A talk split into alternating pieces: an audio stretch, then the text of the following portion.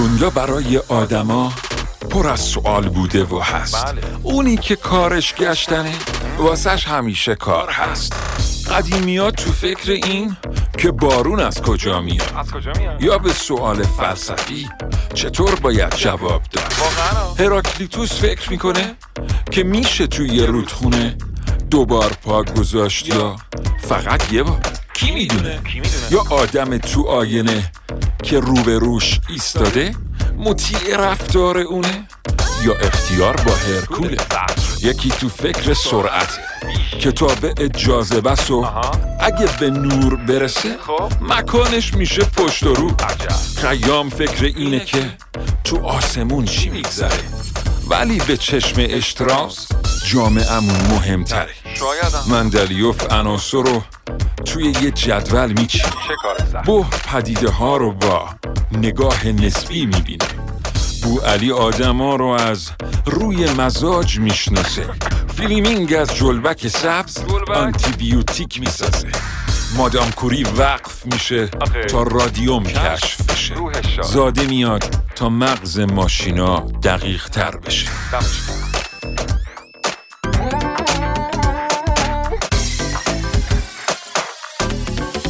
زربین به نام خداوند بخشنده مهربان خانم آقایان سلام. شنونده زربین هستید.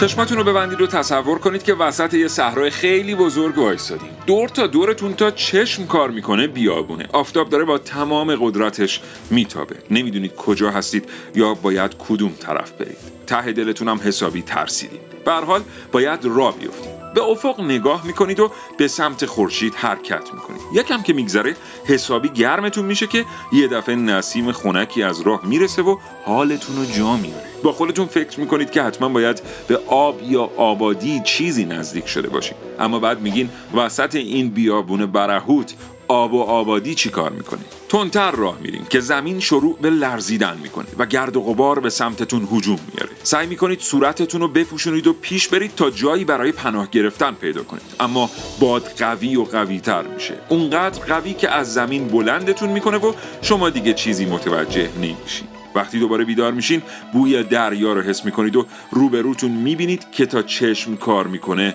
آبی دریاست. با خودتون فکر می‌کنید بیابون بعد آبادی و حالا دریا چطور ممکنه؟ از دور قایقی رو می‌بینید که داره به ساحل نزدیک میشه. منتظر میمونید تا قایق و خدمش به خشکی برسن. از مرد قوی هیکلی که از قایق پیاده میشه می‌پرسید اینجا کجاست؟ نگاهتون می‌کنه و سر تکون میده. نمی‌فهمه شما چی میگید. و شروع می‌کنه به تند تند حرف زدن. شما از کل حرفاش فقط یک کلمه رو به زحمت متوجه میشید. آریا.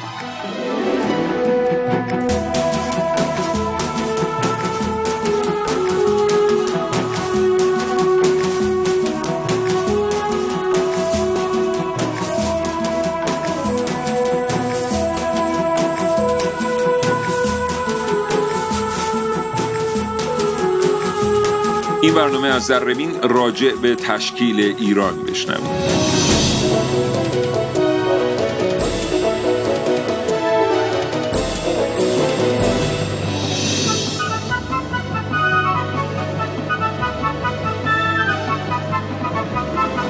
اگر زندگی روزمره فرصت مطالعه کردن رو از شما سلب کرده با ما همراه باشید و زربین رو دنبال کنید. هرچند که هر روز شنیدن این برنامه جای حتی یک جلد کتاب خواندن رو برای شما نمی‌گیره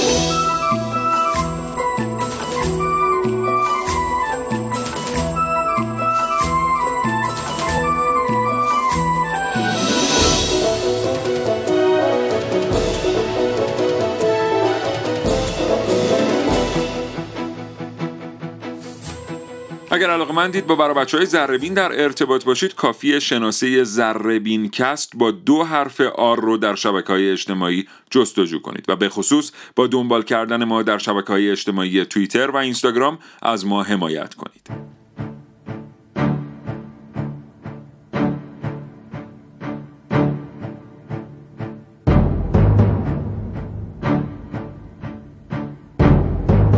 در این زربین میشنوید.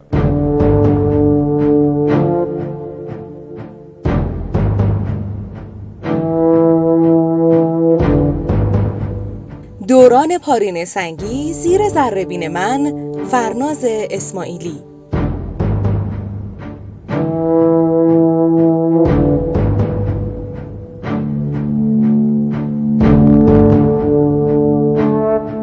تمدن ایلامی ها زیر زربین من حسین رضوی.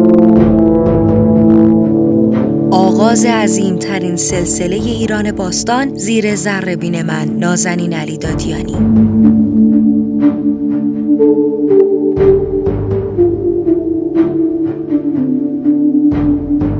هنوز ساده ترین راه برای دسترسی به پادکست های زربین عضو شدن در کانال تلگرام این برنامه با همین شناسه یعنی زربین کست با دو حرف آره.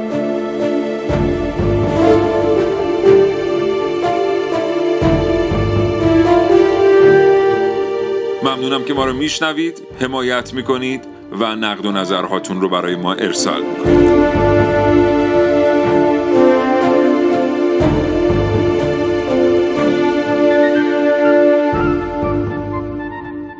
بچه که بودم پدر بزرگم مثل خیلی از پدر بزرگ ها و مادر بزرگ های دیگه از تاریخ و اساطیر ایران برام قصه می‌گفت. از شاهنامه از پادشاهان گذشته از کوروش کبیر و دیگر قهرمان های ایران کهن.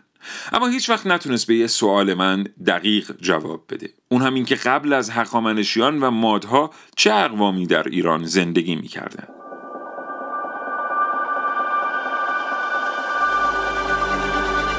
زربین ابزار کنجکاوی.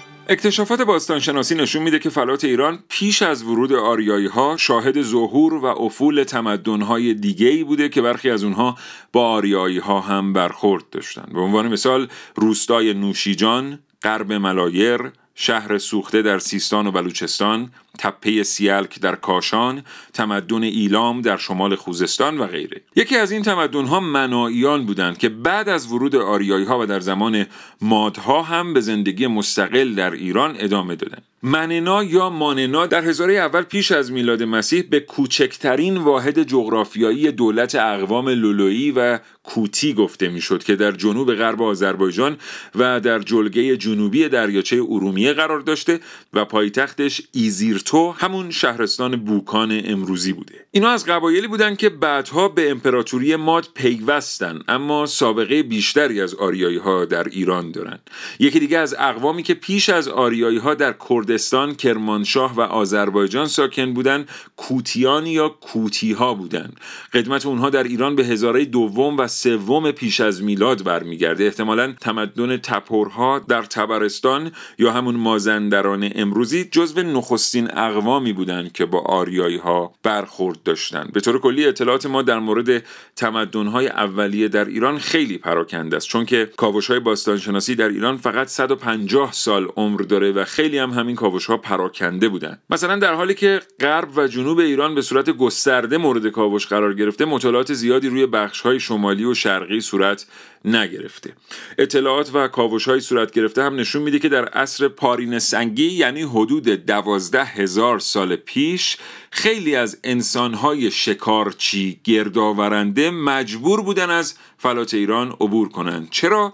به خاطر اینکه فلات ایران تنها مسیری بوده که این انسانها می‌تونستن با رد شدن ازش از آفریقا به جنوب آسیا مهاجرت کنند. از این دوره یعنی دوره پارین سنگی چند تا غار و پناهگاه صخره‌ای در منطقه میانی زاگرس چند منطقه پراکنده در کویر مرکزی و چند منطقه در ساحل دریای خزر پیدا شده. اما هیچ می‌دونین قدیمی ترین سکونتگاه انسانی کشف شده در ایران کجاست؟ قاری به اسم قار دربند رشی در جنوب روستای رشی در بخش رحمت آباد و بلوکات شهرستان رودبار. این غار دیویست هزار سال قدمت داره و پناهگاه شکارچیان عصر سنگ بوده.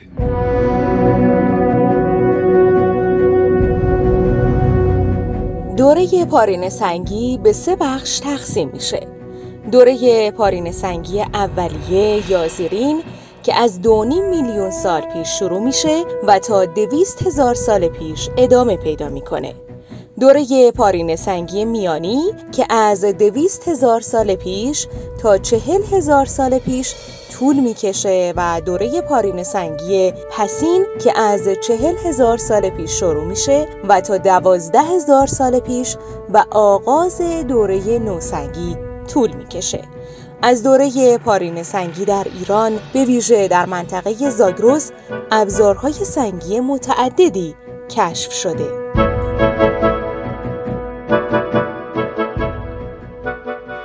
برنامه رو شنیدید. امیدوارم که الان با یک درک و ادبیات مشترک بتونیم بریم سراغ دوره پارین سنگی میانی. شواهد دوره پارین سنگی میانی به یه فرهنگ یا تمدن مربوط میشن که امروز اون رو با نام فرهنگ موستری می‌شناسیم.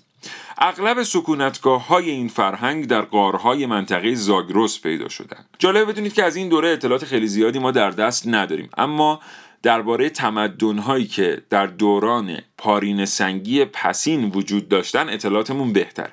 در این دوره یعنی همین دوره پارین سنگی پسین دو تمدن اصلی در ایران ساکن بودند. اسم یکی از این تمدن‌ها برادوستی و اسم اون یکی تمدن زارزی بوده. برادوستی ها خیلی مردم مهندس و هنرمندی بودن.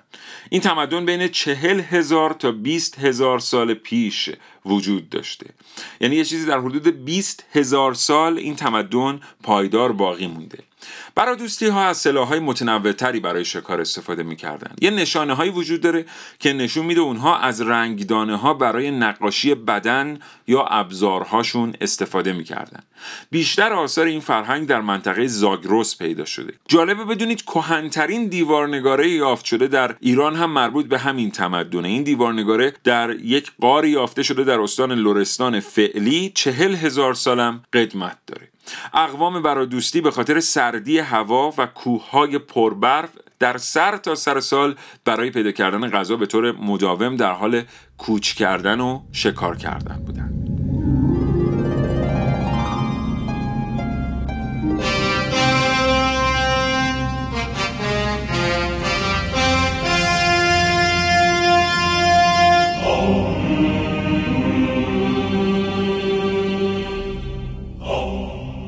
کوچ سالیانه ایلات و اشایر ایران همچنان برقرار است. نزدیک به سه هزار سال پیش چنین کوچهایی مسیر تاریخ جهان باستان را تغییر داد. آریاییان یعنی شاخه از قبایل هند اروپایی که در اصل اهل جرگه های جنوب سیبری بودند مهاجرت خود به طرف جنوب را آغاز کردند. جرگه های حاصلخیز در دامنه های زاگرس و چراگاه های پرآب عرصه دامداری و کشاورزی تازه بارون شد. و در اینجا بود که سرانجام مهاجران پردیس دلخواه خود را یافتند و نام خود را بران سرزمین ما یک کشور خیلی بزرگیه. این سرزمین اسمش از قوم آریایی اومده. ایریانخ شهر است سرزمین آریاییان دولت آریاییان که ایران شهر و بعد امروز ایران شد. در این سرزمین پهناور اقوام بزرگ آریایی مثل مادها، پارسها، خارزمیان، سقدیان، بلخیان، هراتیان همه آمدن و جمع شدند و یک دولت بزرگی تشکیل دادن زیر لوای مادها و هخامنش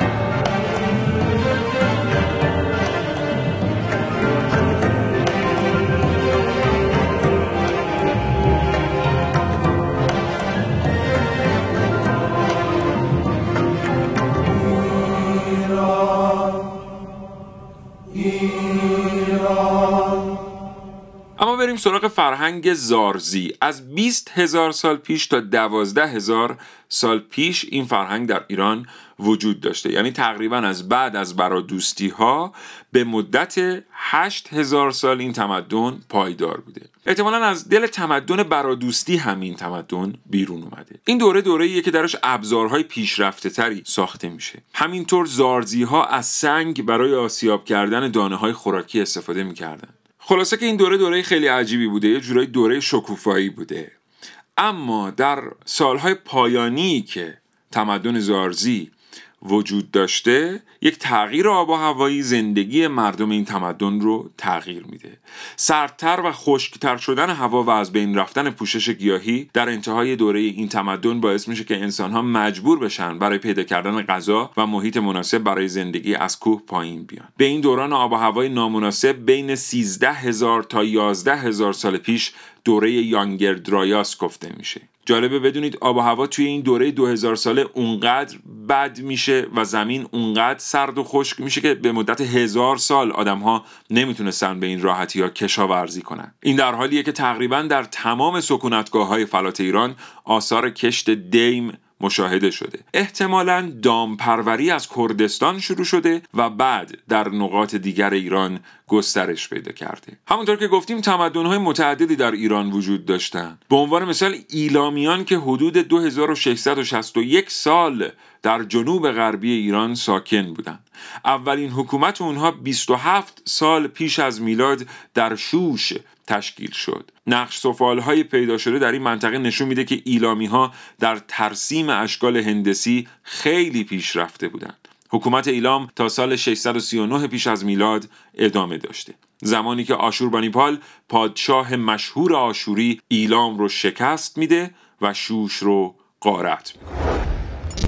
بر اساس داده های باستانشناسی منطقه جنوب غربی ایران و دشت های میان رودان از اولین مکان هایی بود که انسان در اون یک جانشینی رو آغاز کرد و تونست خوراک خودش رو تولید کنه. عامل یک جانشینی اهلی کردن برخی از حیوانات و گیاهان باعث افزایش جمعیت و مبادله کالاها شد و این تحول اساس به وجود اومدن اولین شهرها در چهار هزار سال قبل از میلاد شد.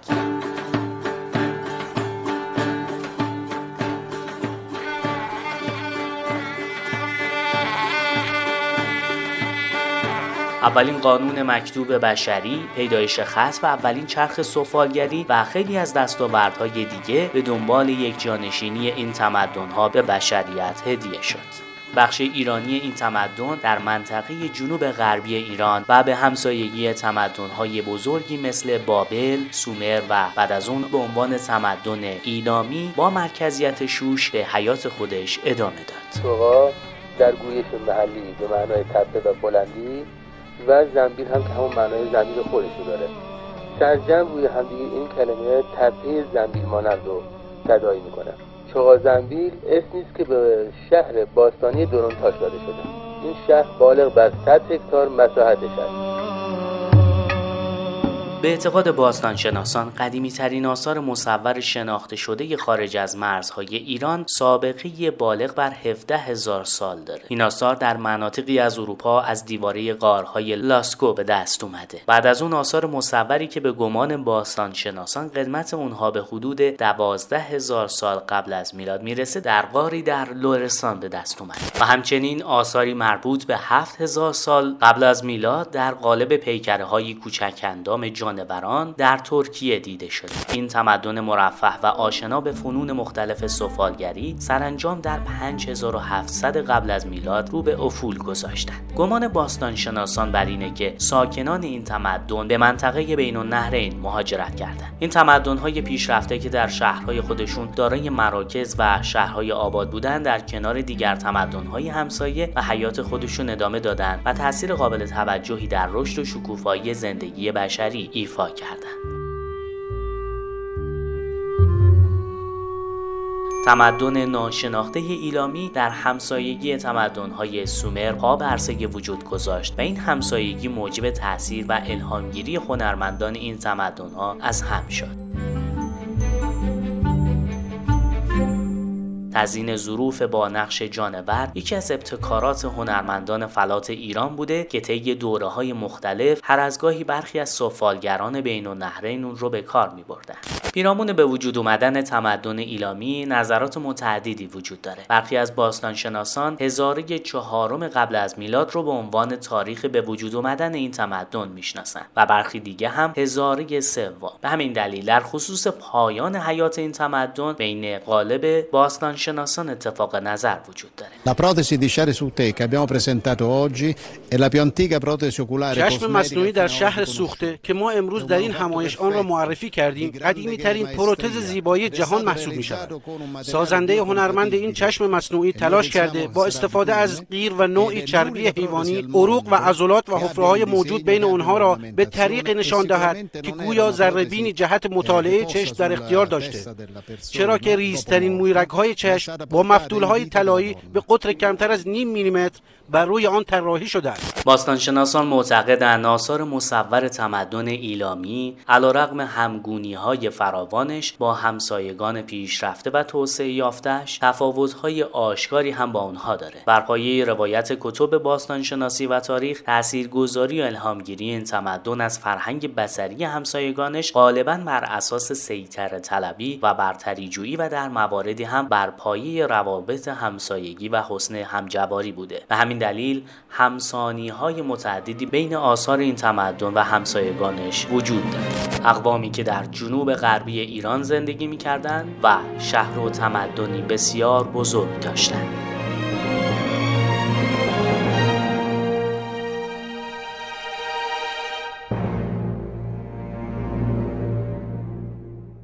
آریایی ها در اواخر هزاره دوم پیش از میلاد وارد ایران میشن که البته در مورد این تاریخ اختلاف نظرهای زیادی هم وجود داره. اما اول باید ببینیم که به چه اقوامی آریایی گفته می شده احتمالا اقوام آریایی ساکن دشت های اوراسی در جنوب روسیه بودند و در هزاره دوم پیش از میلاد به خاطر درگیری با اقوام دیگه دست به مهاجرت زدند اونها اقوام مختلفی بودند که زبان واحد و دین ساده و تا حد زیادی مشترک داشتند و به دو دست تقسیم می شدن. یک دسته دریای سیاه رو دور زدن و بعد از عبور از منطقه بالکان و بوسفور به آسیای کوچک یا همون شبه جزیره هایی که امروز به اسم آناتولی در ترکیه می‌شناسیم اومدند و بعد از غلبه بر ملل آسیایی اتحادیه هیتیان رو به وجود آوردند اما دسته دوم که به نام هندو ایرانی شناخته میشن به سمت شرق دریای خزر حرکت کردند یه دسته دیگه از راه قفقاز تا انحنای رود فرات پیش رفتن. جایی که اقوام هوری زندگی می‌کردن و همراه با اونها پادشاهی میتانی رو تشکیل دادن. سنگ نوشته های میتانی که در بغازکوی نزدیک آنکارای امروزی کشف شده از سده چهاردهم پیش از میلاد باقی مونده و قدیمی ترین سند مکتوب زبانهای هندو ایرانیه شاخه هندو ایرانی خودش به سه دسته تقسیم میشه. دسته هندو آریایی که در هند امروزی ساکن شدن اقوام ایرانی که به ایران ویج یا ناحیه خارزم مهاجرت کردند و سکاها که از شرق سرزمین هند تا شمال و شرق سرزمین اقوام ایرانی زندگی می‌کردند. اقوام ایرانی تبار در اواخر هزاره سوم پیش از میلاد در شرق رودخانه ولگا و شمال رود اورال روسیه امروزی ساکن بودند. درباره مسیر مسافرت اقوام ایرانی اختلاف عقیده خیلی زیاد وجود داره. برخی محققان معتقدند که گروه بزرگ آریایی از شمال دریای خزر، قفقاز وارد فلات ایران شدند و بعد در غرب فلات ایران گسترش پیدا کردند. به باور برخی محققین دیگه از جمله مشیر و دوله مورخ و سیاستمدار ایرانی اواخر دوره قاجار اقوام ایرانی بعد از جدا شدن از اقوام هندی راهی حرات شدند و بعد از طریق کابل به وادی هیرمند رسیدن و در اطراف دریاچه هامون ساکن شدن و به تدریج به سمت خراسان و نواحی جنوبی رشته کوه البرز گسترش پیدا کردند. به باور عبدالحسین زرینکوب توایف پارسه ساکن شرق دریاچه ارومیه که به نام پارسواش شناخته می شدن به تدریج به مناطق حوالی شوشتر و مسجد سلیمان امروزی مهاجرت کردند و همونجا ساکن شدند. خاندان هخامنش یکی از خاندانهای ممتازی بوده که سرکردگی این توایف رو بر عهده داشته.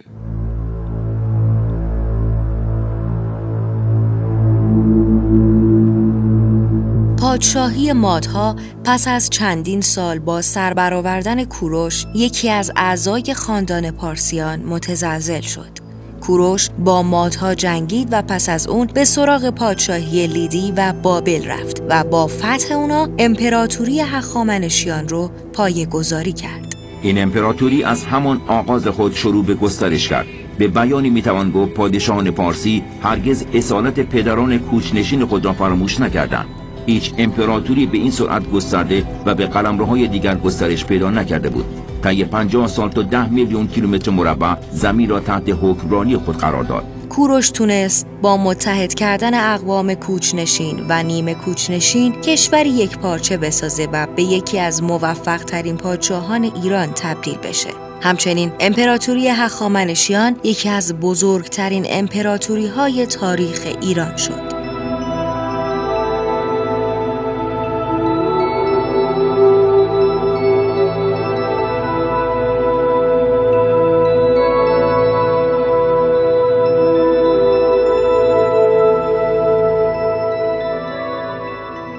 خب دوستان متشکرم از اینکه تا این لحظه همراهیمون کردین و برنامه زربین رو شنیدین. تلاش کردیم یک کوچولو و خیلی مختصر و مفید به این سوال پاسخ بدیم که پیش از ایرانیان چه اقوامی در ایران زندگی می‌کردن؟ پیش از آریایی ها چه اقوامی در ایران زندگی می‌کردن و اساسا این کشور چطور تشکیل شده. امیدوارم این برنامه رو پسندیده باشید. یک بار دیگه ازتون خواهش می‌کنم که با دنبال کردن زربین با شناسه زربین کست با دو حرف آر در شبکه های اجتماعی توییتر و اینستاگرام از ما حمایت کنید. همچنان برای بچه های زربین به تبلیغ احتیاج دارن. متشکریم از اینکه این برنامه رو میشنوید و شنیدنش رو به دیگران هم توصیه می‌کنید. هر کجا که هستید امیدوارم بهترین ها براتون بباره. خدا نگهدارتون.